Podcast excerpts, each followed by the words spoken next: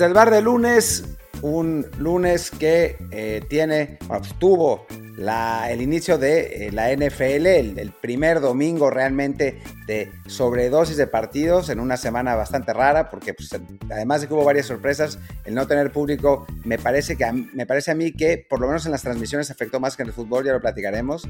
Eh, también hubo actividad de mexicanos en Europa, hubo Liga MX, hubo bueno, el inicio de la Premier, la Liga Española, movidito el fin de semana, tenis, automovilismo, un montón de, de cosas. Yo soy Martín del Palacio. ¿Qué tal? Yo soy Luis Herrera y sí, ya parece que volvió la normalidad deportiva en ese sentido. Falta que regresen la liga italiana, la alemana, pero en general ya, ya fue un domingo como estábamos acostumbrados antes de toda esta crisis 2020. Entonces va a ser, va a ser hoy un episodio, pues sí, con muchos temas. Esperemos que no no se alargue mucho, pero antes que nada, como siempre, les recuerdo, suscríbanse a este programa, los que no lo han hecho ya, para que les lleguen notificaciones o descarga automática de cualquier episodio que hagamos. Estamos en Stitcher, Himalaya, Apple Podcast, Google Podcast, Spotify, iBox y muchísimas apps más. La que sea su favorita, suscríbanse ahí, déjenos un review de 5 estrellas si pueden, para que más gente nos encuentre y así siga valiendo la pena hacer más y más contenido los lunes, miércoles y viernes del episodio normal y en ocasiones el martes, miércoles o fin de semana, como ya se nos costumbre. Y Martín, ¿con qué empezamos? Que siendo un, día tan, tan fuerte, ¿qué te parece celebramos el, al nuevo campeón del Grand Slam, aunque sea para que la gente lo conozca?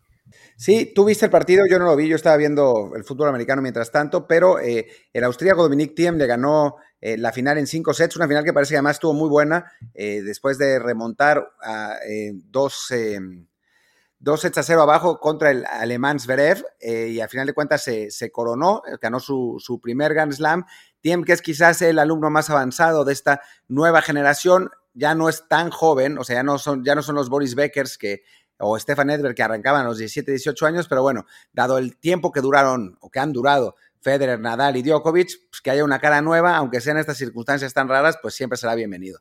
Sí, un partido en el que eh, había arrancado ganando 2 sets a 0, justo lo que le pasó a Zverev, pero al revés, en la semifinal, cuando Zverev iba perdiendo 2-0 contra Pablo Carreño del Español y le acabó dando la vuelta, pues ahora fue Zverev el que fue la víctima contra un team que, como dices, es el, es el aventajado, es el más joven del top 4, es ahora el número 3 del mundo, teniendo él 27 años.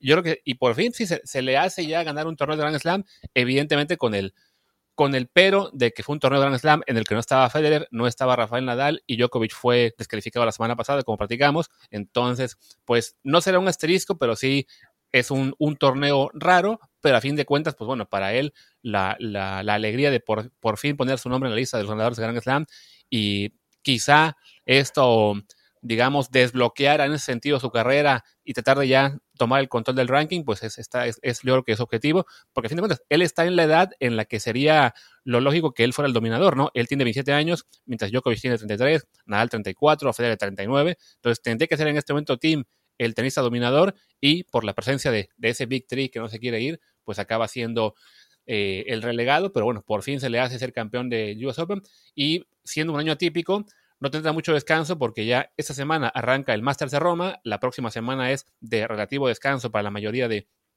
tenistas grandes y en dos semanas va a arrancar el último Grand Slam del año, que no suele ser así, que es el de Roland Garros, que bueno, se pospuso por la pandemia, entonces será una, será una temporadita en la que hablaremos un poquito más de tenis de lo habitual, pero bueno, en este caso fueron solo dos minutos.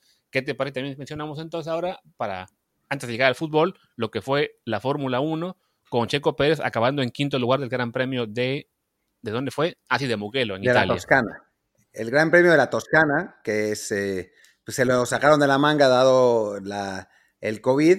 En una carrera que eh, Checo tiene un, tuvo un buen resultado, eh, quedó en quinto lugar, pero también hay que hacer notar que hubo un montón de abandonos, incluido el de su coequipero Lance Troll, que se metió un madrazo importante en promediada la carrera cuando, cuando corría en tercer lugar y Checo iba sexto. A final de cuentas, el mexicano queda en quinto. Ya eh, Luis me contaba, porque yo no sabía, que eh, le tocó correr con la versión vieja del coche, porque ya hay una nueva versión que es la que utilizó Stroll y que fue y que lo, tenía eh, siendo más rápido en, esta, en esta carrera. Pero bueno, a final de cuentas, el mexicano pues obtiene un buen resultado en su primera carrera después de haber anunciado el abandono, bueno, no el abandono, que abandonará la escudería Racing Point al terminar la temporada y con la pues, perspectiva de ver a dónde va, ¿no? Se habla que puede ser Red Bull, em, ya ha habido rumores, por ahora el futuro del tailandés Alexander Albon está medio en el aire y entonces por eso es que Checo podría en un escenario perfecto irse a la escudería austríaca.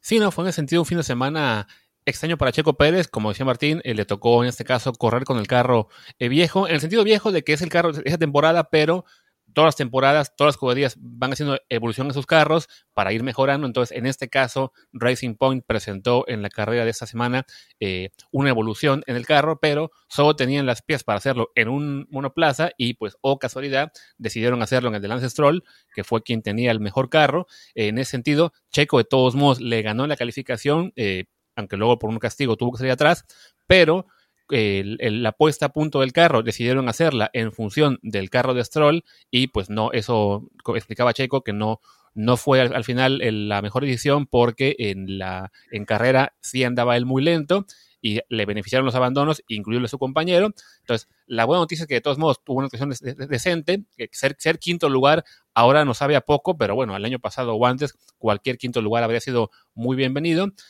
está también, digamos, en sentido kármico, el hecho de que esto lo abandonara, pues es una pequeña satisfacción. Y además la, la noticia que salió el sábado de que Red Bull, pese a lo que hemos dicho antes, eh, se abrió ya a la posibilidad de, contar con él el próximo año.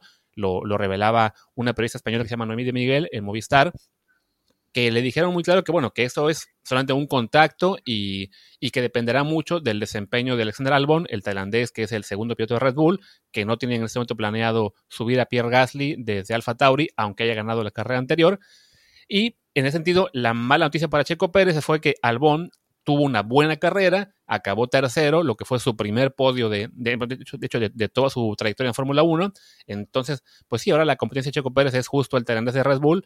Eh, y mientras el tenés lo haga bien, pues sí, Albon se va a agarrar con el puesto y Checo tendrá que seguir buscando opciones. Pero bueno, al menos está ahí la esperanza de que eh, pueda Checo de algún modo acabar cayendo hacia arriba, yéndose a un mejor equipo el próximo año. Y, y, también esperar que en las próximas carreras ya también a su carro le lleguen las actualizaciones y pueda ser más competitivo. La esperanza moral último, dicen. Pues sí, ojalá que, que así sea para, para el mexicano, porque pues no ha sido una buena una buena semana. La verdad es que yo veo difícil que termine yendo a Red Bull, pero pues ojalá que, eso sea lo que, lo que suceda. No entiendo por qué en Red Bull no quieren subir a Pierre Gasly. En fin, eh, si para eso los preparan a final de cuentas, pero bueno, supongo que no, no tendrán todavía confianza en, su capacidad, pese a haber eh, ganado el, Gran Premio de la semana pasada. Pero, pero bueno, pues ojalá sea, sean pues unos, unas buenas semanas para Checo, tenga, tenga buenas actuaciones, le den el carro nuevo y consiga mantenerse en los primeros lugares, que pues, es la manera de seguir demostrando que merece estar en la eh, máxima categoría, porque si no, digamos, si no se queda en Red Bull, pues la verdad es que se ve, se ve complicado que vaya a cualquier parte, como lo mencionábamos la semana pasada. Así es. ¿Y qué te parece? Ahora hablamos pues, de lo que fue el arranque de la NFL esta liga de la que hicimos por fin un especial el sábado sobre la previa, que les recomendamos aún, eh, si no lo han escuchado, que vayan y lo escuchen, porque es una, es una previa de toda temporada, entonces lo que hablamos ese día todavía eh, queda muy válido y muy vigente para varias semanas, más allá de que eh, al ser semana 1, los partidos de ayer hubo alguna que otra sorpresa, que siempre se puede esperar, porque a fin de cuentas sobre todo ahora que no hubo pretemporada, no hubo proceso de preparación, eh, muchos equipos están, digamos, eh, pues más duros o con coaches nuevos o con corebacks nuevos o corebacks viejos que están en equipo nuevo y por lo general ahí sí los equipos que tienen más continuidad acabaron siendo los que lucieron mejor ayer, como fue el caso del partido Saints contra Buccaneers, en el que los Saints de Drew Brees le pasaron por encima a los Buccaneers de Tom Brady, ¿no?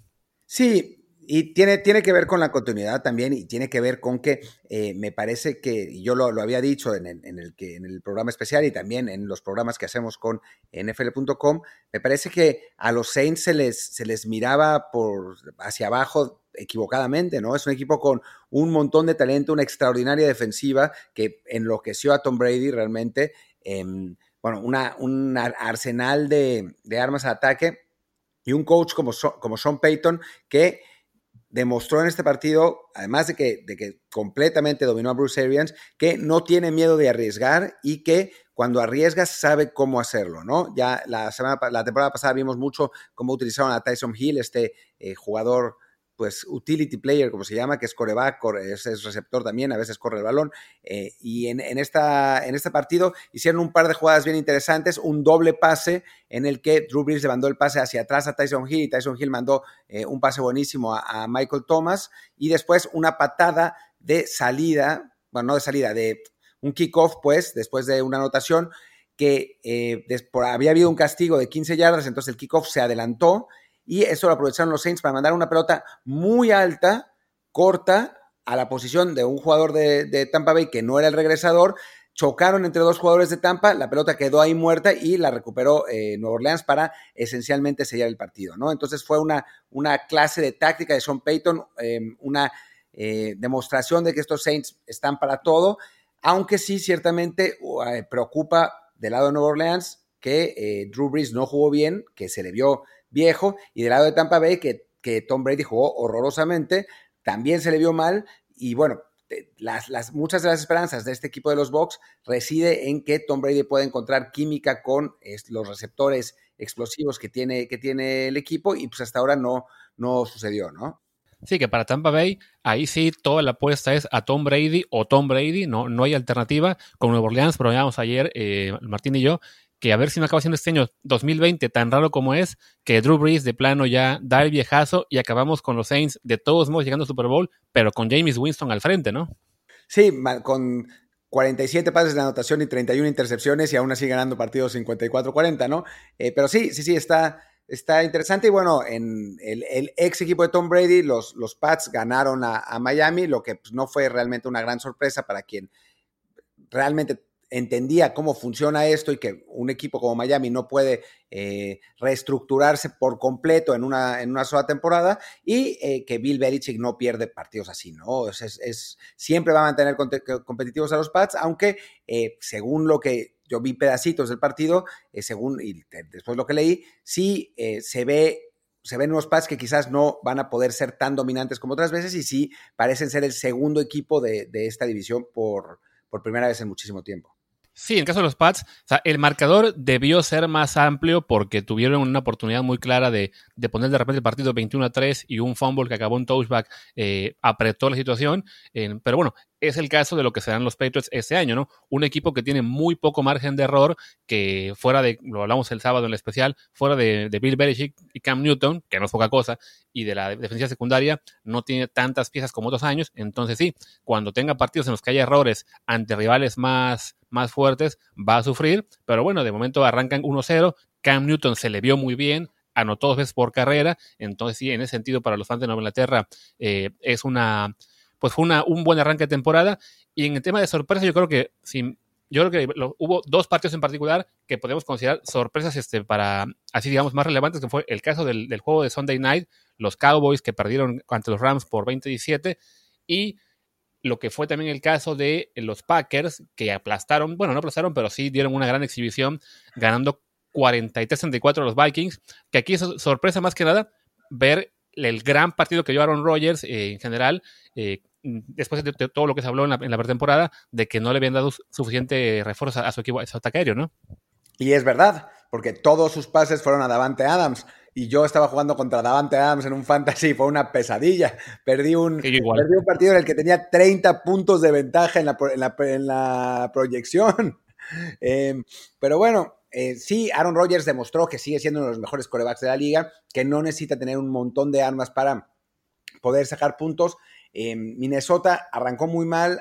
Ya, para la segunda mitad del equipo ofensivamente estaba mucho mejor y anotaba y anotaba, solo que Green Bay no dejaba de anotar y fue uno de esos partidos muy espectaculares que a veces, que a veces nos da la NFL y la demostración de que por el momento la eh, división, la NFC Norte, sigue pasando por Green Bay, ¿no? Y del lado de Dallas, pues sí preocupante la actuación de la defensiva, em, que contra unos Rams que ofensivamente pues no son particularmente fuertes, eh, no, no pudieron rendir, incluso si es verdad que Dallas termina perdiendo eh, a pesar de desperdiciar algunas oportunidades, pero también el, pateador de Rams, Hecker, falla un gol de campo fácil, lo pone en el poste.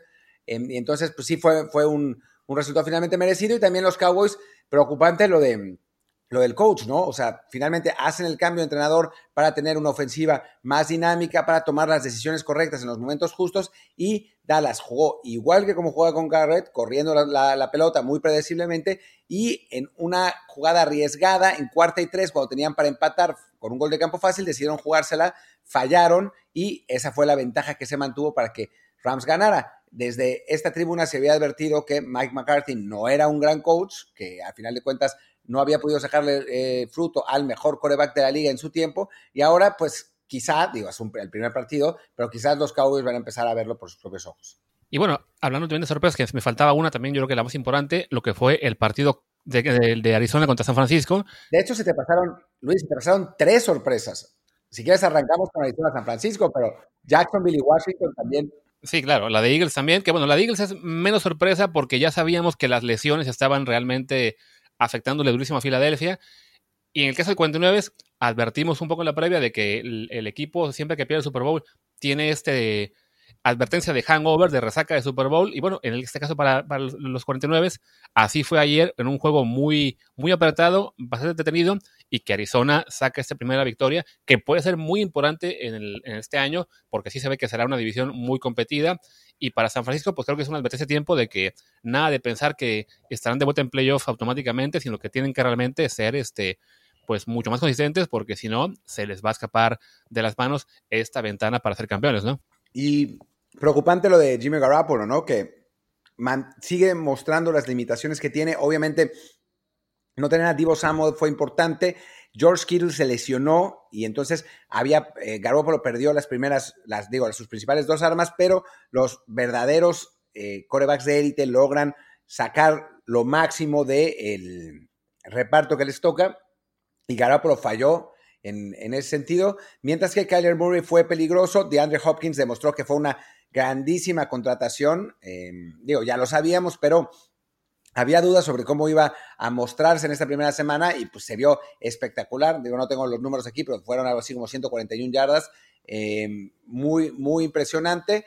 Y bueno, Arizona, pues sí va a ser un equipo que va, que va a dar de qué hablar, lo mismo que Seattle, ¿no? En esa división que le puso una feroz putiza a, Atlanta, em, que Atlanta, para mí, más allá de, que tiene una, una, secundaria de terror, es un equipo mucho más fuerte de lo que, de lo que pues, algunos eh, analistas pronostican, y aún así Seattle le ganó con una excelente actuación de Russell Wilson, que, que bueno, quiere demostrar que todo el mundo habla de Pat Mahomes y de Lamar Jackson, pero Russell Wilson está ahí, es, tiene más edad y, y es igual de dominante cuando puede, ¿no?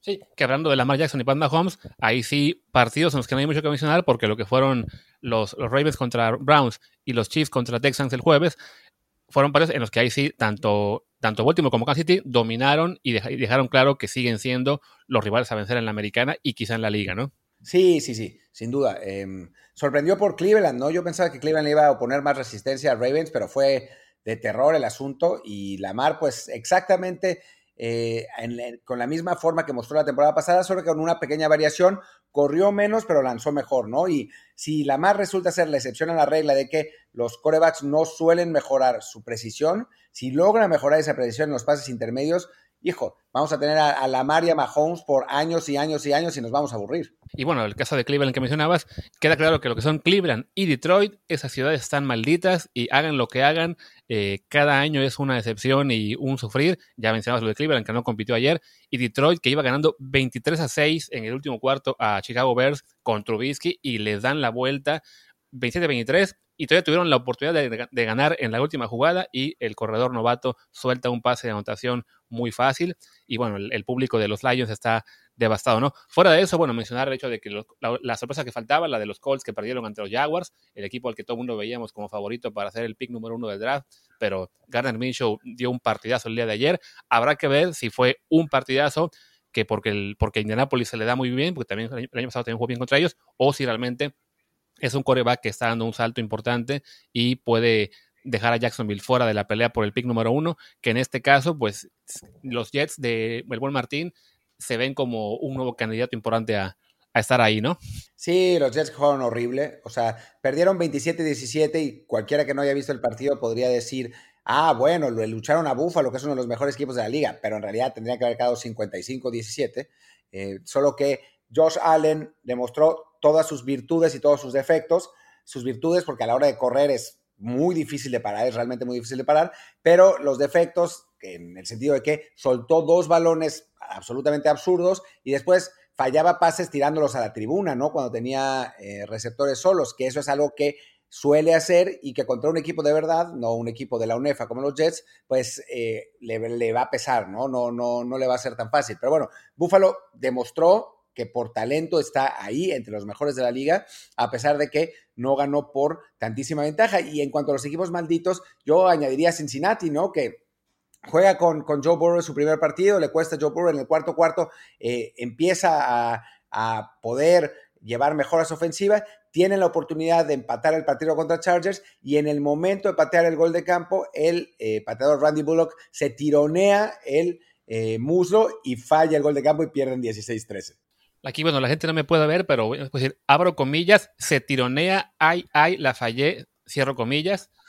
quizás sí se lesionó, pero bueno, sí fue. fue la, típica en la que el que falla de inmediato empieza a cojear y uno sospecha. Y claro, igual, igual de Cincinnati, bueno, sabíamos que será un equipo que no aún no está para pelear gran cosa. Chargers, la verdad es que sí decepcionó un poco, pero al final de cuentas logró sacar el partido ante Cincinnati. Y bueno, fuera de todo ya creo que solo falta mencionar un poco, bueno, los Raiders que dieron un partido ante Carolina muy, muy interesante, que fue, fue como el Liverpool Leeds, pero no en región 4, se podría decir, en términos de, de mucha ofensiva. Y creo que ya, ya repasamos prácticamente todos los partidos de, de este fin de semana. Así que si te parece, y para que el público que no se ha ido eh, no se aburra, ahora sí hablemos de fútbol, porque bueno, arrancó la Liga Española, la Liga Inglesa, ya hay mexicanos en actividad. Entonces, pues sí, dediquemos el resto del programa a eso, ¿no? Al, fútbol. ¿Con qué quieres comenzar? Pues empecemos con Diego Laines, ¿no? Que creo que es eh, que absurdamente fue el mexicano más destacado, y digo absurdamente porque es prácticamente imposible que un jugador sea el más destacado disputando tres minutos sobre el terreno de juego. Pero pues es que eso fue lo que pasó con, con Laines, ¿no? O sea, yo estaba viendo el partido eh, aburrido, yo pensaba que ya no iba a entrar, le estaba por cambiar y de pronto vi que entraba al minuto 90 y dije, bueno, pues ya lo voy a dejar.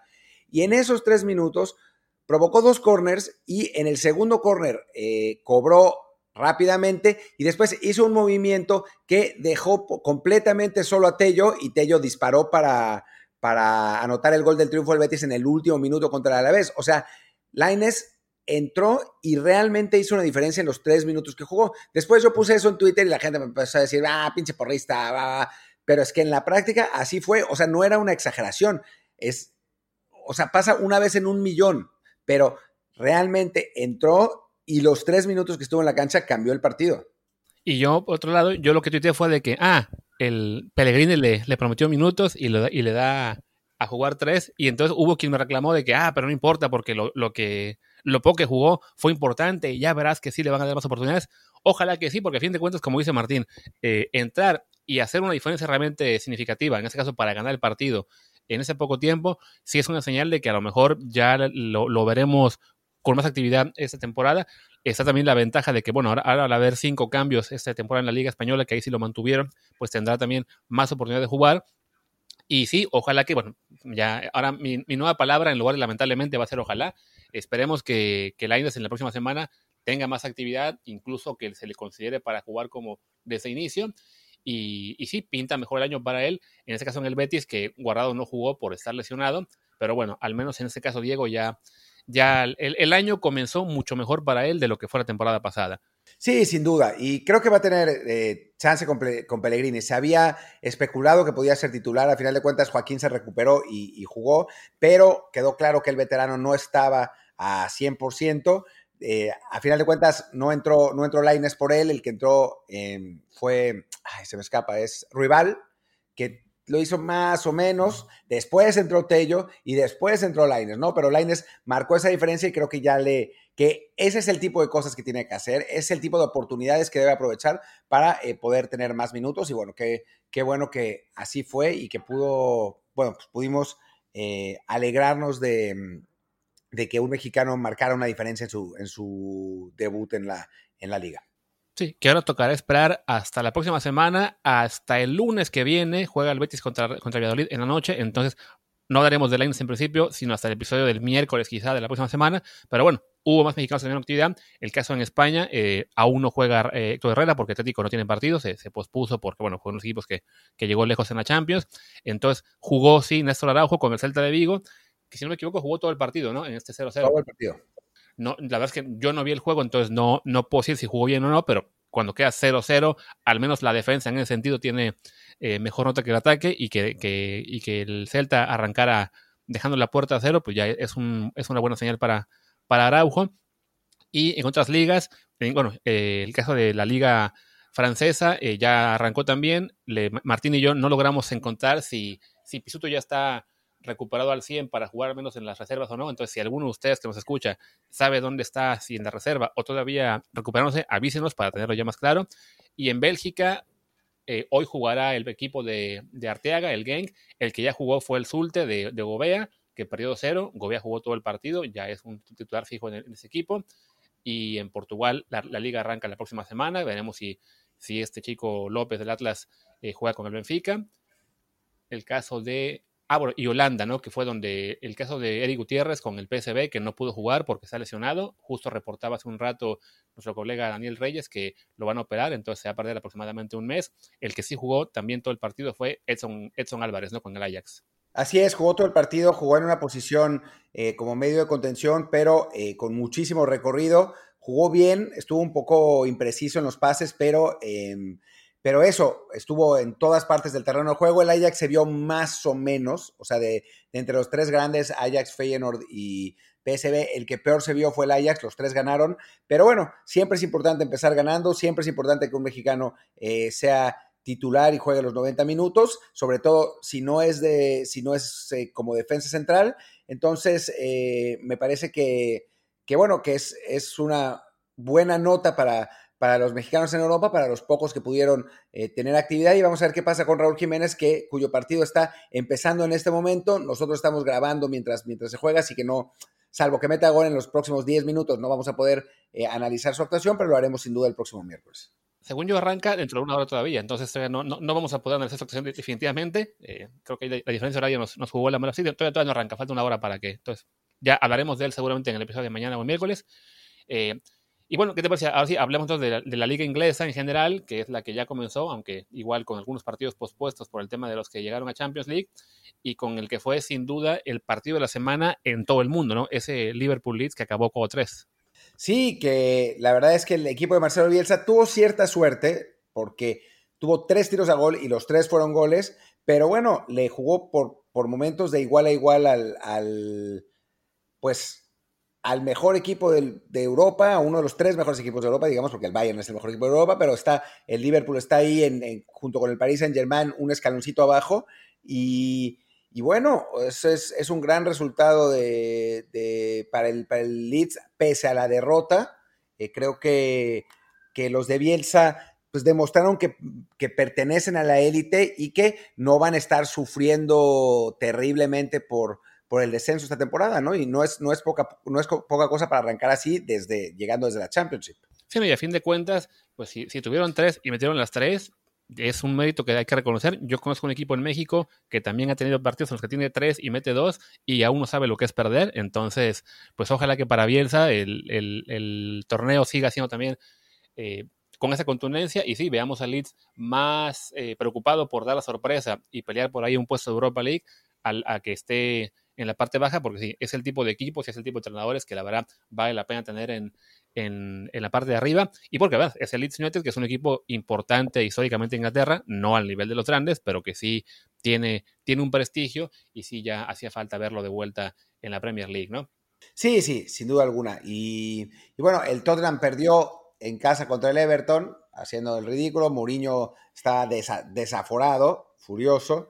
Em, no sé si ese matrimonio va a terminar bien. Creo que Mourinho es, cabe la posibilidad seria de que esté sobrepasado, de que sea uno de esos eh, técnicos que pasa a veces, ¿no? Que, que, pues a final de cuentas tiene muchísima capacidad, pero que el juego lo rebasa y que ya después de una cierta edad ya no consigue tener los mismos resultados y es, posible que esto haya sucedido con, con José Mourinho, no le ha ido bien en sus, últimos, sus últimas eh, participaciones eh, y bueno, son, son a veces esos técnicos que no están bien en clubes y de pronto van a selección, que es es eh, una dinámica distinta, que no tienes que estar en el día a día, que tienes más tiempo para, para pensar tácticas y preparar y, de pronto te puede ir mejor, ¿no? O sea, que no descartemos a Mourinho pronto de la selección portuguesa, pero eh, por el momento en el Tottenham no anda bien. Sí, y del lado del Everton, mencionar que, bueno, que al parecer James Rodríguez tuvo un partido muy, muy bueno. Eh, comentaba hecho de que, bueno, Ancelotti lo había estado buscando desde que estaba en el, en el, en el Napoli. Al final de cuentas no, no, lo pudo, no se lo pudo llevar, y, pero sí a, a Chucky, a Chucky Lozano. Y se ha mencionado que el Chucky Lozano sigue estando en la, en la mira de, de Ancelotti, que le gustaría tener en el equipo tanto al colombiano como al mexicano. Entonces, de momento, pues vale la pena que mantengamos por ahí un, pequeño vistazo al Everton, por si al final se acaba dándose ese movimiento, porque quedando todavía casi un mes para que acabe el mercado, pues yo creo que lo que son Chucky Lozano, Raúl Jiménez y, Jesús Corona siguen siendo los tres nombres mexicanos que, pues que tenemos todavía la, la duda de si realmente van a seguir en sus equipos o si van a cambiar de, de plantel este año, ¿no? Sí, yo creo que de los tres, el que realmente tiene posibilidades es eh, Tecatito. O sea, creo que, es el que terminará saliendo porque el.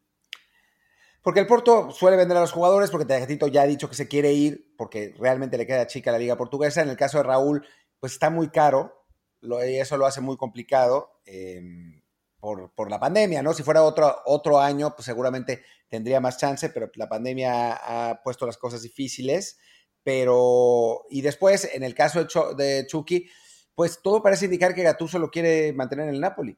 Entonces, eh, yo creo que el cambio va a ser el de Tecatito Corona, pero bueno, vamos a esperar, ¿no? Ha sido, como sabemos, no, tenemos que decirle a nadie que son tiempos extraños, entonces, pues en tiempos extraños, situaciones extrañas, y pues vamos a ver qué pasa con, los tres. Sí, el caso de Chucky es, es curioso porque sí, eh, nos llegan muchos reportes de que Gatuso lo quiere mantener en el equipo, de que ha tenido muy buena pretemporada al parecer, metiendo muchos goles, incluso goles espectaculares, sea en partidos de práctica o entrenamientos. Y al mismo tiempo, por otro lado, llegan reportes mucho menos fiables, pero bueno, siguen siendo reportes en, prensa que dicen todo lo contrario, ¿no? Que ya le están buscando el lugar, que están tratando de colocarlo, que va a llegar la oferta del Everton. O sea, es, es un es unos veranos en los que Chucky, eh, yo creo que le suma los oídos porque sí, su nombre está por todas partes. Eh, por lo pronto, pues la, lógica diría que en este momento ya parece que lo mejor para él es que se quede en, Italia, donde la temporada va a arrancar el fin de semana que viene, igual que en Portugal.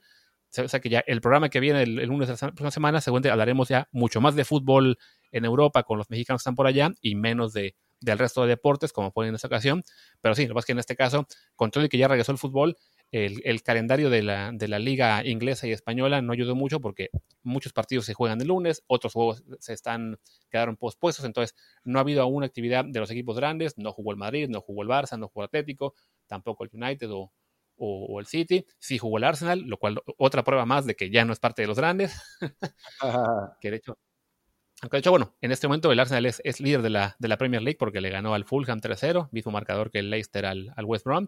Entonces son ellos los que están ahorita dominando. Pero sí es, es curioso ver en este momento una tabla en la que están Arsenal, Leicester y Newcastle en el top 3 de, de la Liga Premier. Entonces sí, la, temporada comenzó, pero la parte seria todavía está pendiente. Sí, sí, sí. vamos a ver. ¿no? Eh, queda, queda muchísima temporada. Al final de cuentas, en un partido, si en la NFL un partido no quiere decir nada, pues en en las ligas de fútbol, que son 38 juegos por temporada, pues muchísimo menos, ¿no? Em, y bueno, y después, si creo que ya nos acabamos el, Tour de Mexicanos, tenemos la Liga MX, de la que no vamos a, hablar mucho porque mañana vamos a tener programa especial de eso em, con, con Luis Friedman. Solo decir que, ¿te acuerdas de esa película que se llamaba Eterno Resplandor de una mente sin recuerdos? Me acuerdo. ¿Sabes de qué no me acuerdo? ¿De qué? De lo que es perder. Yo tampoco, yo creo que eso fue, eso nos pasó. O sea, fuimos, fuimos con ese doctor y nos borró la memoria porque ¿qué es perder? Sí, ¿no? Increíble, ¿no? Uno, pasa las semanas, pasan las semanas, uno piensa, bueno, esto se va a acabar, eso se va a acabar, y no, al contrario, cada vez se pone mejor la cosa. Sí, sí, sí, porque además hubo momentos en los que Pumas ganaba con cierta suerte, la verdad, eh, sin merecerlo, y ahora, digo, a ver, eh, ah, tuvo suerte, entre comillas, de que en el San Luis hubiera infectados por COVID y entonces que no pudiera jugar con, todos los titulares y después tampoco se vio muy dominante en el partido, pero fue muy efectivo, ¿no? Y cuando la cosa se empezaba a complicar, llega un autogol y con eso se, se sella el, triunfo, pero pues a final de cuentas Pumas es líder con 22 puntos, más 12 de diferencia, y en esta tabla que hacen los de Statistics de, merecimiento de, título por, eh, por expected goals, también es primero, así que pues no se le puede quitar mérito a estos Pumas más allá de que hayan sido afortunados en algunas instancias, ¿no?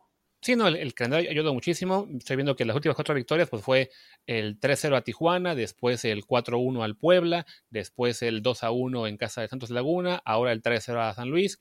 Entonces, bueno, tres partidos en casa de esas cuatro victorias ha sido, digamos, la, la parte suave del calendario. Ya la próxima semana el, viene un juego mucho más duro ante el León el, próximo lunes y después, si no me equivoco, lo que sería enfrentar, bueno, después Necaxa y ya después el juego contra el América. Pero bueno, entonces, digamos que Pumas ha aprovechado muy bien esta parte sobre el calendario para colocarse en el liderato.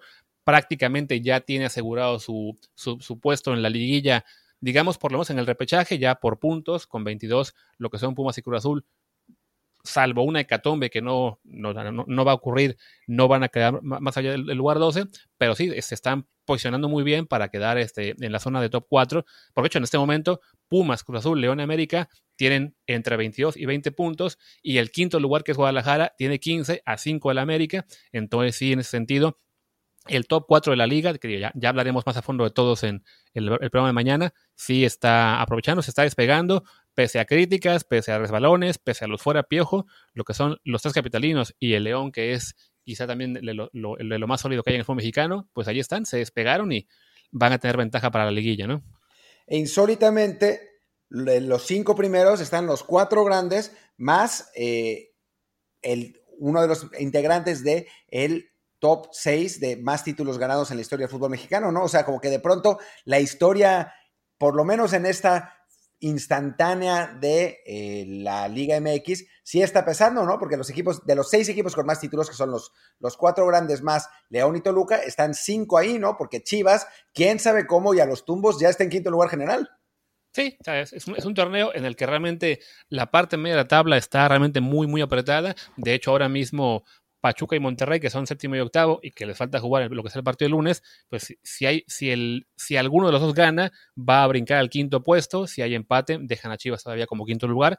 Entonces, sí, es, un, es una zona de la tabla muy, muy disputada. Hablamos de que entre, el quinto y el décimo hay apenas dos puntos de, diferencia, y Querétaro, que viene un poco más atrás, también este, no está muy lejos. O sea, en realidad, cualquier equipo ahora mismo de la, de la liga con un par de victorias se mete a la zona de repesca. Entonces, sí lo han aprovechado los, cuatro de arriba para despegarse, pero sí, vamos, a, aún falta mucho y sí, seguramente veremos en esa parte media mucho movimiento y, yo creo que tarde o temprano se va, se va a acomodar y los equipos que realmente tienen más potencial y, mejor juego van a acabar aprovechando y algunos que, están ahí, que, han aparecido de repente en quinto, séptimo, pues más por casualidad o por calendario, se van a acabar cayendo. ¿no? Es el caso de Toluca, que mencionábamos que hace poco estaba en la parte de arriba y ahora en cuatro partidos se ha venido abajo y ya está décimo. Sí, lo de Toluca era, a ver, una especie de espejismo, ¿no? Estaba ahí porque habían acumulado unos cuantos resultados, pero sabíamos que no, que no tenían la capacidad. A final de cuentas, Chivas, o sea, es un poco un espejismo porque tampoco jugó tan bien, pero, pero,